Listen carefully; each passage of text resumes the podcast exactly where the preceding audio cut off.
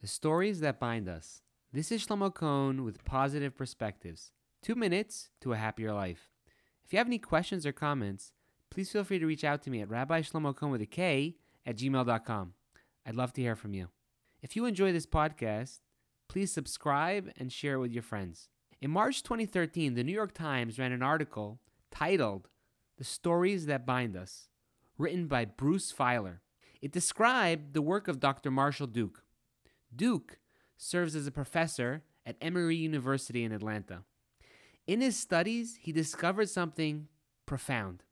He noticed that kids who had a sense of family identity, meaning they knew about their family history, were more resilient, had a better self esteem and self control, had less anxiety, and most importantly, had a better chance at overcoming challenges.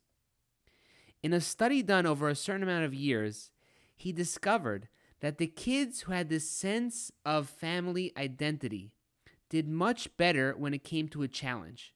Currently, we're in the month of Nisan, which is marked with the celebration of Pesach's Passover. One of the most important parts of Pesach, if not the most important part, is the telling of the Passover story.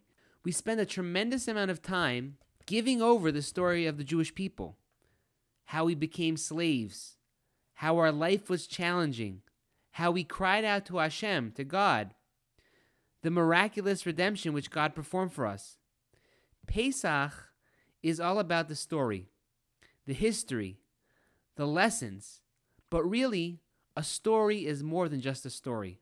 It's our identity. It's about our resiliency, our ability to overcome challenge, and our realization that God is running the world with a plan.